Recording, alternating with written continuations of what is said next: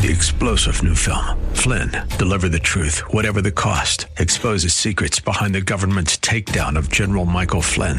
Flynn knew what the intel world had been up to. He ordered the first audit of the use of contractors. This set off alarm bells. He told the truth. He was the most dangerous person for Donald Trump to hire. They had to get rid of Flynn. Flynn, deliver the truth, whatever the cost. Available now. Watch it today. Go to salemnow.com. Salemnow.com. The same God that delivers you out of suffering, that's the one you delight in in the midst of prayer. So he's saying in the good times and the grueling times, in the seasons of despair and the moments of delight, that's when you pray. Prayer is the answer Welcome to The Barnabas Effect with Paul Purvis, Senior Pastor of Mission Hill Church, a multicultural, multi generational, multiplying church focused on shining the light and love of Jesus like a city on a hill. You're invited to visit any of the three locations in Temple Terrace and Tampa. For information and locations, visit missionhill.org. That's missionhill.org. Now, with today's message, here's Pastor Paul Purvis. This morning in the Psalms. I was reading five chapters of Psalms. In Psalm 17 6, it says, I will call upon you, for you will answer me, O God. Incline your ear to me. Hear my words. In Psalms 18 6, it says, In my distress, I called upon the Lord. To my God, I cried for help. From his temple, he heard my voice, and my cry to him reached his ears. You can even use the letters in the word pray to remember what it means to pray. Think of those letters P R A Y. What do they stand for? The P, it can stand for pray continually. James is going to tell us that prayer is something that should be continually on our lips. The R reminds us to request, courageously. James is going to let us know that we should pray in faith that when we request things of God, we should believe that He is going to answer. That leads us to the letter A. We anticipate confidently. God is not human. He is no one to be looked at like us. He is the God of all that is. When we cry out to God, when we call out to Him, we should expect that He is going to answer for our good and for His glory. But we end the prayer, that letter Y reminds us that we yield confidently. We yield completely. We say to God, God, not my will, but thy will be done. When should I do this? All the time. That was the words of Jesus. That's the words of the apostle Paul in 1 Thessalonians 5:17, pray without ceasing. And you're going to see that's the words of James. Whatever your life situation, pray. And he gives us four different examples. Let's dive right in. First, he says prayer is the answer when you're suffering. Prayer is the answer when you're suffering. This is a word that is used to describe all different kinds of suffering. Every one of us have been through some kind of suffering, whether it's physical illness, mental or emotional illness, financial stress, job loss, relational tension. I could go on. I believe all of us have either just come out of a storm, we're in the midst of a storm, or we may not realize it, but we're headed into a storm. Suffering is a part of life. This is not new from James. In fact, James begins the book this way. James chapter 1, verses 2 and 3, he says, Brothers, count it all joy when you fall into various trials, suffering, testing times, it literally means, because the trying of your faith, it, it works patience. So James is once again telling us we need patience. It's not a surprise earlier in chapter 5, he mentions that word patience seven times. And now, in these verses, he's going to remind us to pray. Guess how many times? Seven times. You know what that teaches me? When you face times that try your patience, prayer is always the answer. We face those times of difficulty, those times of suffering. And James is saying, when you face those times, pray.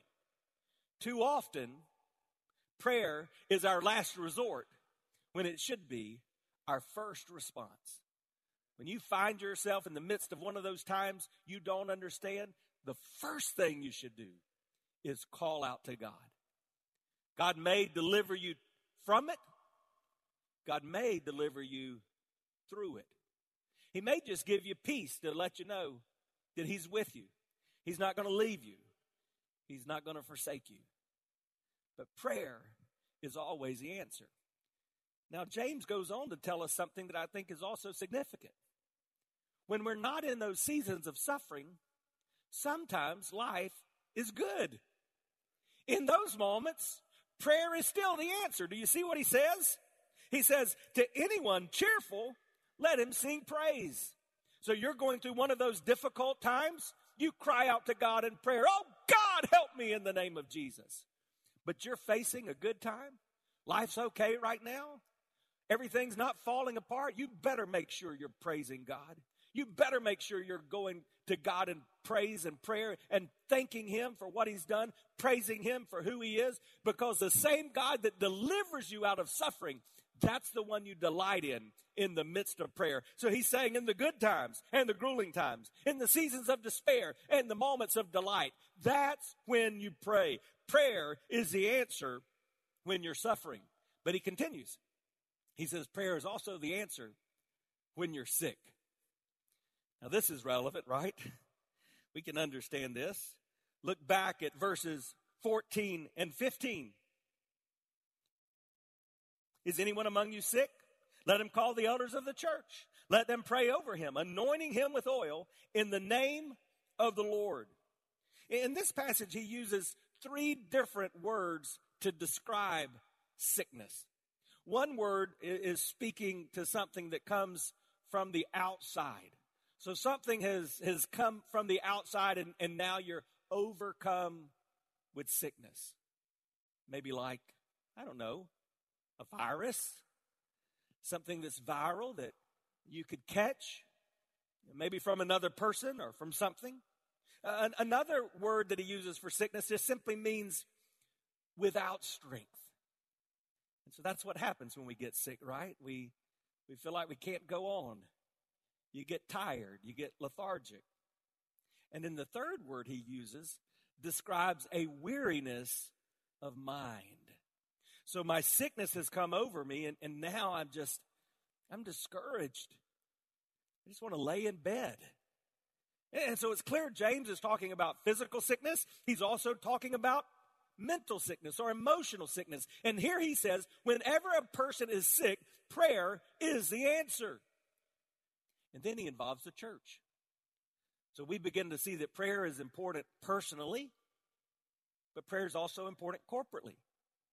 Prayer should be a part of your everyday life wherever you are, but prayer must be a part of the church when we come together. Now, how do the two meet? He says when a person is sick, you should be the one to initiate going to the elders, the leaders, the pastors of the church and saying, Will you pray for me? And he even gives an example. He says, Ask them to anoint with oil. What does this mean? Sometimes we read things in Scripture and we think, What? Oil? I mean, do we get some Crisco? I mean, what, what, is, what is James saying here? What do we do? Well, we look to Scripture. There are two ways that anointing of oil is used in Scripture. If you look to Luke 10, you see the story of the Good Samaritan. What does Jesus say the Good Samaritan does? When he comes upon, first thing he does is he anoints him with some oil. That's implying that there was oil that had medicinal purposes. There may be a time that you use medicine to help you. You don't come to me for your medicine, uh, for a pharmaceutical, you go to your physician. But there are some times when we're sick and we need medicines. I, I have a, a couple of chronic issues. I'm asking God to heal me from those issues. But until He does, I, I'm going to obey the doctors and I'm going to utilize medicine to help me with that sickness. But another way oil was used in Scripture was to set apart, to consecrate. And so, again and again and again in the Old Testament and the New, we see people anointed with oil for the purpose of being set apart for the Spirit's moving in their life. James could have been speaking to both of these purposes here when he says, if anyone is sick, you, you go to the elders and you ask them to anoint you with oil, to set you apart and say, Holy Spirit, would you so work in this moment? Would you move in such a way that lives are changed for their good and your glory? Now, in our church, we encourage you to do this. In fact, this weekend, this Wednesday, we'll be having a house of prayer. And in this house of prayer, we'll be taking time specifically to pray for those who are sick. If you desire to be anointed with oil, we would be honored to honor the scriptures and uh, obey the scriptures and do that for you on Wednesday evening. But I would think it would be somewhat wrong of us not to recognize that this is a strategic moment to obey this, this passage. Our world is being savaged by an illness. And this particular weekend, even the president of our nation is one of the many who are sick. I want us to pause right now and just pray a prayer for healing. Yes, for our president and the first lady, all those impacted by this illness. Let's pray that God would rid our world of this virus. And let's pray for healing even here in this place. Would you join me in prayer? Oh God, you are the great physician. You are the one who heals. All medicine, all other healing is an outflow of your will and certainly from your wisdom. So, God, it's natural that we come to you when we're sick, but it's also natural that we come to you on behalf of others. And we do so right here, right now, this day, particularly praying for the President of the United States, praying for the First Lady, the many that we have heard that are well known that have this disease, and the many, many others whose name only perhaps their family knows. God, we pray for healing from COVID 19 in the name of Jesus. And Heavenly Father, I ask you through the power of the Holy Spirit, however you choose, would you rid this world of what has become like a modern day plague? Would you take away this virus and the pain and the confusion, the deceit and the division that it seems to add to in this dark world? God, rid us of the coronavirus for your glory in the name of Jesus. God, we also recognize that there are many others battling illness. God, we hate cancer. We hate the impact of how it affects our world and our friends and our family. We pray for healing from cancer in the name of Jesus. God, I hate Alzheimer's and dementia. God, this deterioration of the brain has affected so many in such a difficult way. I pray for healing from this disease in the name of Jesus. And Lord, there are so many other things even impacting this room, whether it be heart disease or high blood pressure or diabetes. God, I pray in the name of Jesus for healing for your people, for your glory. And God, I thank you because we know that you are the great physician and you will do according to your will. And so we submit to that right now in the mighty name of Jesus. Amen. Amen. Prayer is the answer in the midst of suffering. Prayer is the answer in the midst of sickness. Before I give you the next answer that prayer gives us, I want to remind you of something. Don't waste your sickness. You're going through something today, you're in one of those categories or one I did not mention. Don't waste your sickness. Use this as an opportunity while you pray for healing, for God to receive glory in your life, for Him to be honored through how you live out your life. Don't waste your sickness. But James goes on to tell us prayer is also the answer when you've sinned. Look at this next verse. It's very interesting.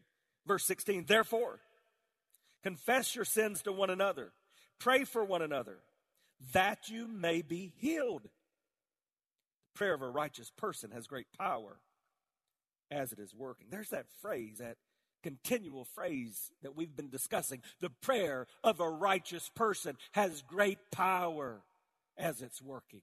You want to live in power. You want to experience the moving of God in your life. You want to feel something. You want to experience your faith. Don't just go to a concert.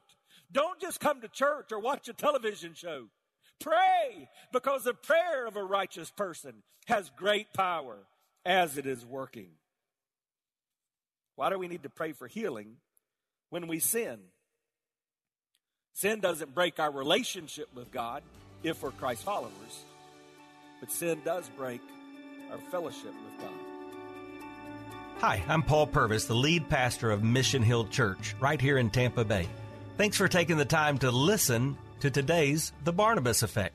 It's a ministry intended to encourage, equip, and empower you. You may not know this, but this ministry is made possible because of the generosity of listeners like you. We are able to be on the air because listeners like you are gracious and give to this ministry. Would you consider making a gift today? It would be our honor to send you a gift, a resource, as a result of your gift of any size. And you can make that gift by going to missionhill.org and clicking on the banner that says The Barnabas Effect. That will direct you to a simple way that you can give right there online. Thanks again for listening to The Barnabas Effect today. And now we continue with our message. Let me just remind you of a few things. Sin in this world ultimately is the cause of all sickness. Now, just think about what I've said. Let me say it again in a different way. Original sin in our world caused all the sickness you see today. Make a case for that biblically. Okay. The Bible says that God created everything that was, and He said, Man, this is good. He then created man and woman, and He said, Whoa, this is very good. And then He put those very good people in a good world that was perfect. And what did they do? They messed it up. That's what we do. We mess things up. At least ever since great granddaddy and, and great grandma, Adam and Eve. We sin. And when they sinned, the Bible tells us that that's when these difficulties begin to come into the world that plague us. All sickness comes from that original sin. Not all sickness is the result of personal sin. We know that because Jesus came a person, upon a person that was blind, and the disciples even said to him, Who sinned? Uh, this guy's mom or his dad? And Jesus said, This is not because of a sin, not at least a personal sin. But notice what Scripture does teach. Some sickness is the result of personal sin. Now, this is easy to understand. I grew up in South Carolina all around tobacco fields. Most of my friends' parents smoked. Now we live in a day where it's not disputed, it's scientific fact. Smoking of cigarettes will cause lung cancer. In fact, it's not here in the United States, but when you go to other countries, if you go through the airport, it's very funny because on the packages, the cartons of cigarettes that are being sold there in the duty free shops, in big old letters, they have to put a warning that says, This will kill you. So there are some choices we can make that can cause sickness, right? I can choose to drink alcohol to the point of drunkenness and get in my car. If I have an accident, I may take the life of another person. There are some sinful choices I can make that because sick, cause sickness and pain. But Scripture even goes a little further. In a few moments, I'm going to invite you to come to the table of our Lord where we remember the death of Jesus.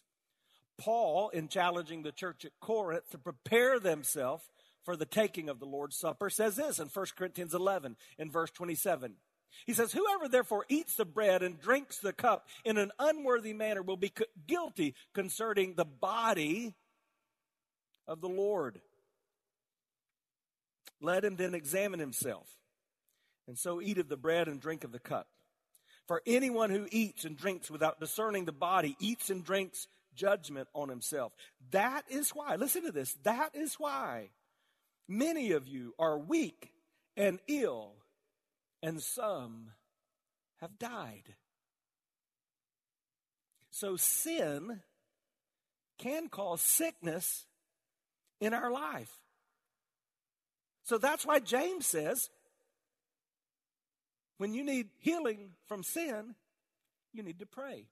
What do we pray? We pray the prayer of confession. It's 1 John 1, verse 9 if we confess our sins, He's faithful and just to forgive us of our sins and cleanse us of all unrighteousness. Aren't you so grateful for that truth? If we confess our sins, He's faithful and just, forgiving of us of our sins and cleansing us of all unrighteousness. Let the believers in Jesus Christ praise the Lord for that spiritual truth. So, what is James talking about? Confessing our sins one to another. Does that mean, like the Catholic Church teaches, that I need to go to the priest and the priest needs to forgive me? No. We believe the Bible teaches that Jesus becomes our high priest, that there's priesthood in every believer, that you don't need to go to another person for the forgiveness of your sins. Confess means to be in agreement with. So what we're doing is we're going to another person and saying, I agree with you, this is wrong. And one reason this is important is because it takes the blanket that is covering our sin away. All of a sudden it's exposed. Do you, do you know there's some kind of power in secret sin? Some of you that are here today, you're listening or you're watching today, you feel chained by sin. And the reason you feel chained is because it is secret sin. No one, perhaps not even your closest friend, even your spouse, knows that sin in your life. And it's locked you down. And confessing that with another person exposes it and it frees you. So, yes, you confess to the Lord for forgiveness. You agree with another person so that you might walk in freedom. We were never intended to walk in isolation, we were intended to walk in the freedom of the Lord. So, how do we confess? Let me give you a practical tip here. If it's a private sin, I would recommend private confession. So if you don't feel like this is a chain in your life that has burdened you, then start by just going to God. God, I know that I've failed you. This is a sin in my life. I receive your forgiveness that was made available because you died on the cross of Calvary. And I repent. I'm going to turn from this sin. Private confession. But if it's personal sin, if, if you've sinned against another person, then you need that kind of personal confession. And so I've gossiped against you or I've sinned against you. I, I've told a lie about you. I need to go to you and ask forgiveness. In fact, Jesus said, don't even come and pretend to worship if you've got sin in your life against another person. If your relationship with another person is not right, go get that right before you come and worship God. We know that because he was saying before you come and bring anything to the altar. And what you would bring to the altar is your sacrifice of worship to God. So if there's personal sin, there should be personal confession. Now, if there's public sin, you've sinned in such a way that everybody knows it, there should be public confession. And while in our church, Sunday morning is not the time, there may be a time, maybe at one of our house of prayer, where you come and you say, Hey, I feel like I have publicly sinned before the Lord. Everybody knows this. They're just gossiping about it, but I've uh, confessed, I've repented, and, and I need to confess this to the body. And God honors that kind of confession. But I need you to understand something the most important prayer that we can pray concerning our sin is a prayer of salvation.